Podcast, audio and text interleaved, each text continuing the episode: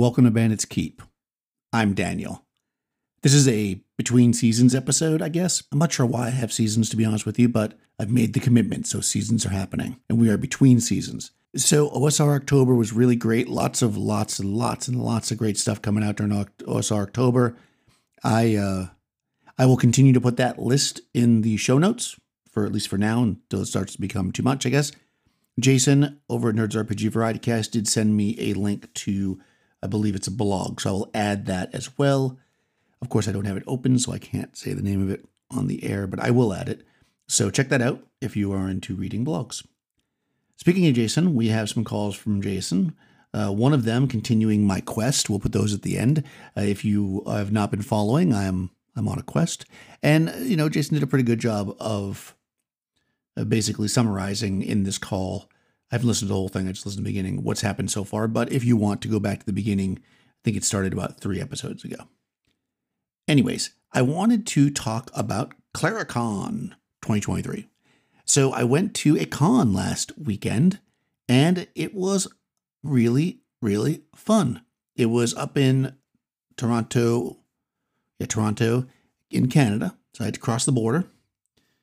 The uh, the border guard uh, from that was in Canada uh, was very kind and uh, very interested in the con uh, the border guard that was greeted us as we came back into the United States was this is a children's show, so I will. It's not a children's show. This show is not uh, explicit, so I won't say what they were.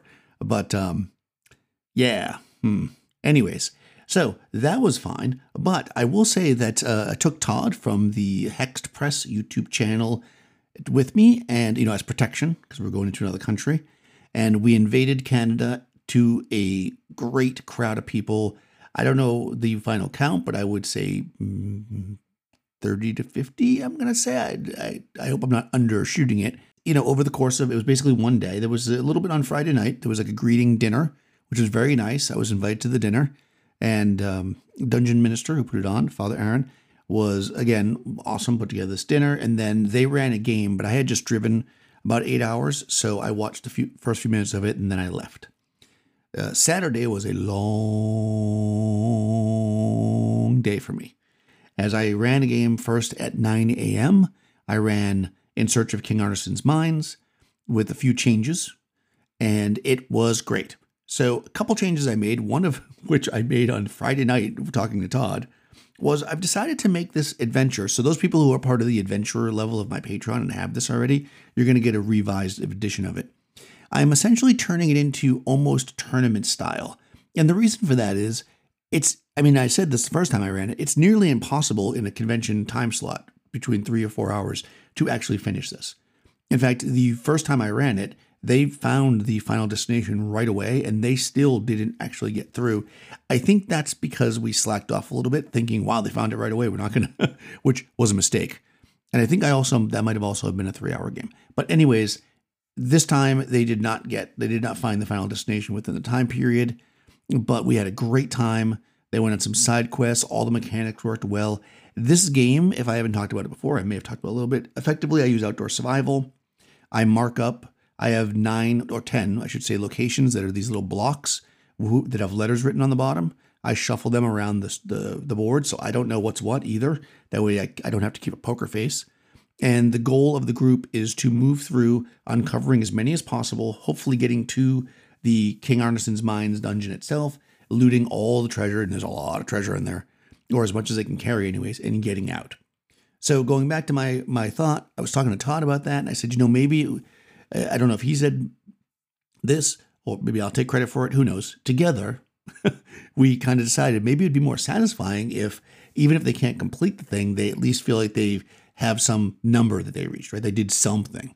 So I created a quick scoring method. I'm going to change it a little bit. I think my scoring was a little off, but and what's funny is I said that and we did all that Friday night, but then we finished the adventure and it was awesome and everybody was happy and walked away and I didn't tell them their score. So maybe they didn't care. but I thought it'd be a fun way for me anyways to keep track of who's doing what. Basically uncovering a location would give you points, uncovering the actual Arneson's mine would give you points, delving in and getting treasure gives you points, fighting monsters gives you, you know, stuff like that. So you can kind of choose what you want to do. The optimum thing to do would be to get to the, uh, the mine and clear it. That would be the, the the most points, but it's probably unlikely unless you get very lucky in a, in a short period of time, like I said. But even with that being said, I think it's really fun. I think if you ran it as a kind of what I'll call a mini campaign, uh, you know, like three to four sessions maybe uh, around with your group, you could probably clear the whole thing if you really wanted to, and that would also be really fun. So uh, basically, I don't know if I described that very well, so I'll, I will describe it quickly again. Outdoor survival, 10 cubes, unknown areas, the party travels to them, uncovers them. Some of them are like, again, a little bit of spoiler here. One's the mines, which is, it's not really a mine per se. It's, I got the name, you know, I'm riffing off King Solomon's mine. But the mines is basically a dungeon under the ruin of, of Arneson City. And that's got the most treasure. Then there's a few other locations that are occupied by things like undead and monsters. There are some locations that are just empty. There are some locations that are occupied by, uh, you know, patriarchs, evil high priests, and you know, high level fighters. So basically, castles. So it's it's a mix, and you go in with a relatively large group, but not a large enough group to necessarily, let's say, siege a castle, but uh, and, and succeed. Uh, but you, you know, uh, who knows? Maybe you could form an alliance with one of the other towns. I mean, there's lots of different ways they can do it. And as I said, I thought my group did a really good job. They they worked together. I tried to give everybody a job. So basically, you've got somebody rolling to see if they get lost. Somebody was moving the piece around. Somebody was rolling to see if there was an encounter. Somebody was the quartermaster, if you will, that was taking care of the uh, all the supplies and the there was two other people, and I basically had if there was an encounter, I had one of them roll to see what the encounter was, and the other one rolled the second time to see what the encounter. Was, you know, won the table and then won the monster. So that worked out. So everybody felt like they were being, I think, part of it. Seemed like it, anyways. Uh, if they did not like it, they did a good job in covering that up because it seemed like everybody had a great time. Then I basically hung out. There was lots of stuff going on. The I, I wanted to jump in. Uh, John from Tales of the Manticore was there running some really interesting game. It was they were drawing on this large sheet of paper with like little. It was it seemed kind of story gameish. I guess I don't know that because I didn't. They did offer for me to participate, but I was trying to not overdo it, being somewhat tired still. So most of the kind of middle part of the day, I hung around. I bought a bunch of games. So there was a little swap meet, if you will and I bought a bunch of used games. So I'll talk about those at some point. I don't have any out right now, but lots of hex and chit war games. Uh, many of them like not really in great shape. So what I mean by that is well loved. Feels like whoever had these before me really played the heck out of them, and I'm happy to do that. I'd rather buy a game that's you know well first of all i'm cheap but you know that's been used that way i don't feel like oh no i can't punch this so i was happy to uh, to buy some stuff and i'm I think some of the proceeds go to the con, which is super nice. Then later on the day, there was a panel uh, where that I was part of, and that's on the Dungeon Minister YouTube. So I will put a link to that if you want to watch this panel. I did show up a little bit late, but uh, I'm sure that they had an amazing conversation before I got there. oh, also, uh, Mage's Musings was the other uh, panel member. So uh, John from um, Tales of Manticore and Mage's Musings. Again, I'll put links to these people. Really nice people that I had never met in person, and now I did. Awesome conversation about RPGs in general and just story versus game, and it was very cool. It was, it was an honor to be kind of on a panel, and as clearly is made by this almost ten minutes I've been just jabbing on. I like to talk, so that was super cool. That we finished the panel. I think there might have been a really quick break after that, and then boom, I went into my last game. And I gotta tell you, I am an old man, and starting a game at eight thirty at night when I had been up since seven o'clock in the morning, yeah, I it was I was a little worried I wouldn't have the energy, but uh, we made it through. Felt like maybe some of the players and myself were getting a little tired at the end, but we played through till almost midnight. This was guarding the gates of Gax, formerly known as Goblin's Gate. And effectively, in this one, the party is doing a dungeon delve. They're they're sent below this dungeon, uh, sorry, below this keep to get some an artifact so they can use it against an approaching army because they only have a small amount of troops there. It's both of these adventures, by the way, use the same characters and they're they're high level adventures, six between fourth and seventh level, I think. And and the reason why fourth is because there's a couple of halflings, and as we all know, halflings only go to fourth level in OD&D. But anyways, they did the dungeon delve Really got to test the new fantasy combat nicely. I mean, I've been using it a bit, but with the modifications, it's so good. So good. I had a great time. It was it was awesome watching them just like destroy mummies with a single hit and stuff like that. Very, very cool, very cool. They did that.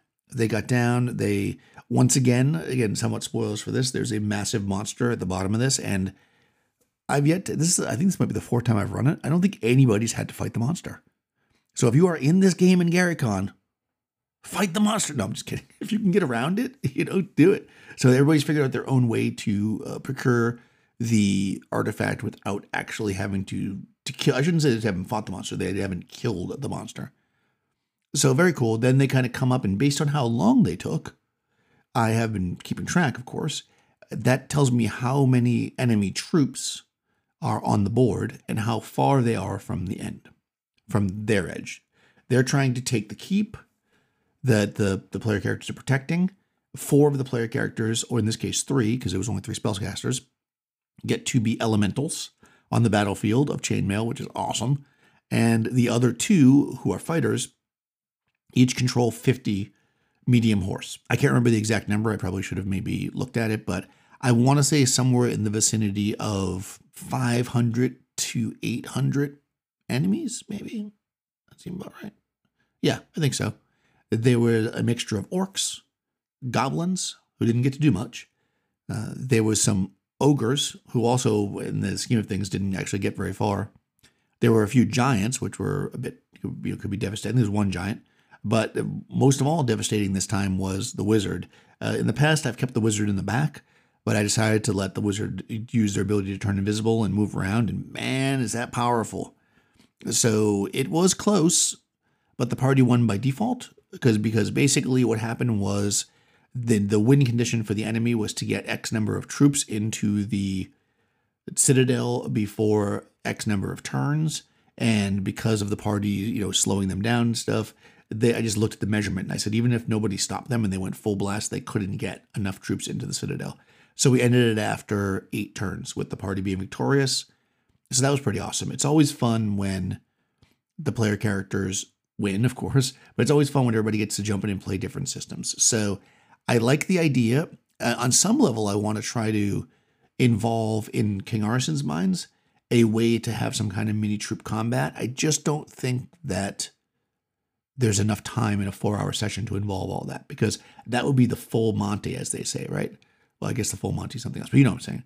Where effectively, if they could do outdoor survival, chainmail battle, and a dungeon crawl, but I don't. I think that's a lot to fit into one. So I guess one of them you get a dungeon crawl and a chainmail. The other one you get outdoor survival and a dungeon crawl. So I thought they went really well. Again, highly recommended. I believe that Father Aaron is going to do it again next year. It was in a really, really cute town. Uh, the the only downside to the town was that the coffee place down the street, 500 meters down the street, I had to keep talking meters when I was in Canada. Uh, they didn't open until 9 a.m. And being from New York, where you can get coffee anywhere 24 7, it's weird when I travel places where coffee is not readily available. I would like to know if coffee is available where you live pretty much all the time. I mean, I live, because I don't live in New York City anymore. My studio is there, but I, my, my house is north of it. So I live in kind of a small town and I can get coffee 24 hours a day. I mean, not just in my house. Maybe it's just a New York thing, but I drink a lot of coffee. And you know what? Nine o'clock is unacceptable. The same thing happened to me at ShireCon. So maybe this is just a New York thing. But I will say the coffee was absolutely delicious and the they did little fun things like put little mousse and stuff inside the cre- the the the foam if you got like a cappuccino, which I was impressed by. It was very very cool. So yeah, all in all, super cute town. We went to like a little pub to for lunch. I had fish and chips, very good. Everybody was very very nice. All the games were fun. There was a lot of OSR games. So I will say right now that if you are somewhere in you, know, you can get within a day's drive, or I'd say or so, of this con, I would go next year if you love OSR games or want to play more of them. There are people there who had barely played any and wanted to learn, and that was awesome. I, I forget now. Todd played in the game, and I, I, the name is slipping me as who ran it for them, but they were running a Veiled Society, which is a pretty famous BECMI module, As I mentioned, uh, Father Aaron the Dungeon Master ran multiple BECMI sessions. There was Morkborg. Somebody ran a variation of the Deathbringer game, which is uh, the game made by um, know, Dungeon Dungeon Craft, a Professor Dungeon Master from Dungeon Craft. What else was there? Uh, as I mentioned, uh, Tales from the Manticore, John put, ran this really interesting game that he had like this giant sheet of uh, paper. It reminded me of when I was in art school. Like those big sheet, if you went to art school, these big sheets of like newsprint paper, and they had like different color magic markers, and they were drawing landscapes on it, and it looked like possibly doing math on there. I couldn't really 100% tell. But, anyways, it was very cool looking. And I was like, oh, yeah, that would have been fun to get involved in. But, you know, can't play everything. Maybe next year I will play a game instead of running two. I think I'm glad that I did not play, only in the sense that when I got, I drove back Sunday, which again, except for the the border agent being kind of not very the nicest person in the world, we'll say, they the day was smooth. We drove back, and I was beat. I mean, 16 hours of driving in three days is a lot for me these days. So there you go. That's what happened. So, anyways, like I said, we got some calls. That was a longer episode than I thought it was going to be already. I have made, I know I said, like, I don't know, maybe half a dozen episodes ago, I said I was done. I keep making minor tweaks to the game, and now there are minor tweaks that are doing major changes. So, I will come back again with some kind of changes at some point. But if you are interested in Unchained, Fantasy, which of course is my chainmail slash OD&D hack that you can kind of, you know, bolt on to original Dungeons and Dragons. That is still available. There is a link to it in the show notes. And uh, yeah, let's get some calls from Jason. Oh, before Jason's calls, I quickly looked at the Discord so I could get his call, and I see that the blog that he was talking about is called Slackarius. So the I will put a link. So Slackarius has a a blog about OSR October, which I actually need to check out because Jason sent me the link and I haven't looked at it yet. So, but check it out. OSR October 2023, a success. Hey, Daniel, Jason here, just calling about your latest Guerrilla podcast. It's about the third time I've recorded this because I'm driving to work and I keep yawning. um, as far as getting things off your phone on the computer, next time we get together online, maybe I can do a screen share and try to show you what I do it's a pain in the butt because Spotify has changed the website. So if you haven't actually published the episode, it's nigh impossible to get to the audio to fiddle with it. But th- there are some tricks you can do, so I'll, I'll show you that. I'll show you what I do. Um, as far as Unchained, I like having magic armor, making it, you know, decreasing the the attack class of the attacker, and and I don't have a a good answer for you as far as Lightfoot what to do at that bottom end of the spectrum. But I have faith you'll figure it out. And removing horse probably makes sense, let's be honest. Um, now, as far as. Um, oh, seasons. That was the other thing you asked about.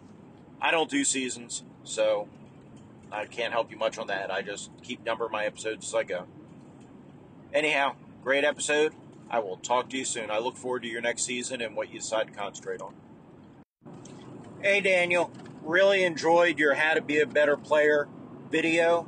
I thought it was some great advice, and I'm going to definitely point it out my next podcast. Well, the next podcast I record after sending you this message, so it might be a couple podcasts down the road. But, but yeah, I thought it was really good advice. Thank you for throwing that up there. I think we need more videos in podcast. I think we need more content geared towards players as opposed to all the content we have geared towards GMs. So great job helping make that happen. Thanks, Jason. That was, of course, Jason from the Nerds RPG Variety Cast. I will put a link in the show notes. I appreciate the offer to help with getting the stuff off my phone. I guess I don't mind guerrilla podcasting if need be, direct from the phone. It doesn't sound that bad, actually. It's just that if I goof up, it's harder for me to cut it out.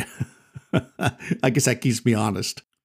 Insofar as the Lightfoot, well, it's already been tested now a little bit. I don't remember if I mentioned this last time, but I think I'm just going to make them lose one die, not one point off each die, because that would make it, you know, they'd almost never hit anything.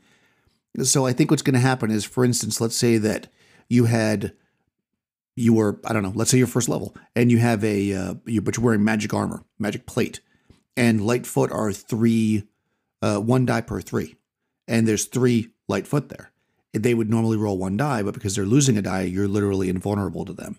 It would take six of them to even have a chance to hit you, and in that case, they'd only roll one die. So it makes Magic Item incredibly powerful, but I think that's okay. Again, I don't have a problem with the power level of the game. In fact, as I keep pushing into this, it's becoming more and more evident that once you pass a certain level in this game, and, and if you're playing, and again, this is the thing, the way I'm doing it now, the game is OD&D with this bolted on. So because I'm using OD&D system of how like how much treasure is out there and this and that, then that's kind of why this is happening. I think that what I'll have to do is either one, which is probably the case, accept that and just say this is going to be a you know a heroic game. You know, people are once you get some magic armor on you, you're going to be pretty amazing. Or have magic items become even more rare than they typically are because they're actually not that rare in OD&D once you get past about third level or so. Because even even in the dungeon treasure, it becomes more and more common. You know, I'm doing my mega dungeon, and you'd be surprised how much unguarded magical treasures out there. You know, if you have enough rooms, uh, you're going to find stuff. So I think that in general, I'm going to leave it that way, and Lightfoot's just going to be minus one die, and we'll go from there. I mean, so far that's working. That's what I'm going to do. Insofar as the players, yes, I agree. I don't think there's enough videos. I remember when I first got back into playing, I did find a lot of videos on, I should say, for players.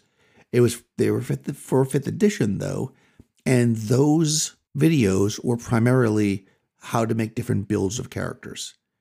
And I think that isn't as useful for people playing, let's say, lighter games that don't have the builds.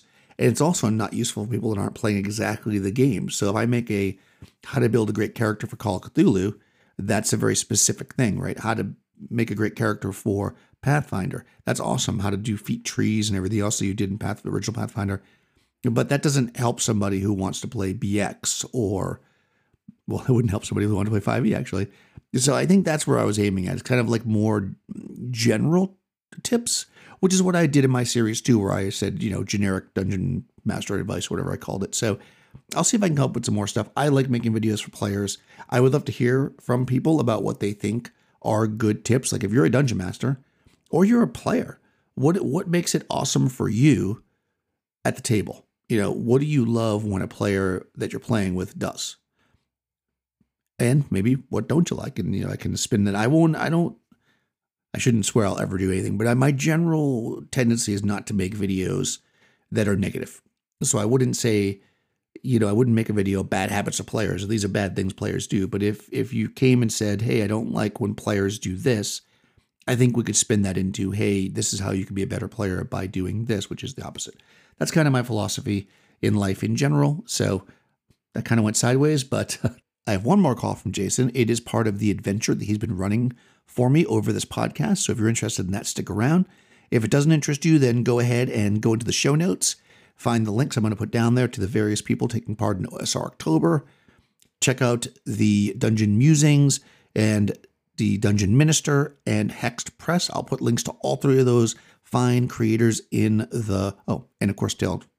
Yeah, I, would be surprised if you're not already following Tales from Manticore, but I'll put Tales from Manticore down there as well. And uh, yeah, check them out. Also down there, you're going to find a link to my Discord server. Go ahead and join up over there. And that's also one of the best ways to reach out to me if you want to record a voicemail or send me a message on Discord. That's a good way to do it. If you are not discordant or anti discordant, I don't know if people don't like Discord. I know that every platform that's out there, there's some people that just don't like it. So if that's not your jam, you could always send me an email. My email is down there as well. You could try to go through the, the Spotify thing, and some people have done that. But if you don't have an account, it's more difficult. So if that that might be the final uh, the, the the final way to do it if you have the access there. Spotify account, Discord, or send me an email. In any case, could be text, could be voice, could be a song, could be video, but nobody will really see it but me. So, you know, if, if you want to take the time to do that, that's also fine. In any case, let's get back to my adventure. Daniel, as you may remember, you had entered the cave and when you turned around, the cave mouth was no longer there. The interior of this cave seems to change as you move, and so there's no use in even trying to make a map. As you followed the twists and turns, you came to a T intersection. To the left, you heard a roar and silence to the right. You decided to turn to the right. For some reason, the light always seems to be brighter every time you turn right. Is that how this dungeon was created? Maybe always turning right means you're on the right way to your goal. Maybe not. Soon you see something ahead. What is it? Oops. Dice roll off the table. Something walks your way. From the darkness emerges a body. You cannot see clearly at first, the light is dim, but you are prepared for a fight just in case. But you also know that the underground does have some interesting people, is merchants and other adventurers, and maybe, just maybe, this person or thing might know something about your own quest. Let's find out. Dang nabbit. I keep rolling off the table. You meet a sorcerer. All magicians are not dangerous, but most are, especially down here in the dungeons. The magic curls around his hands and arms as shiny snakes.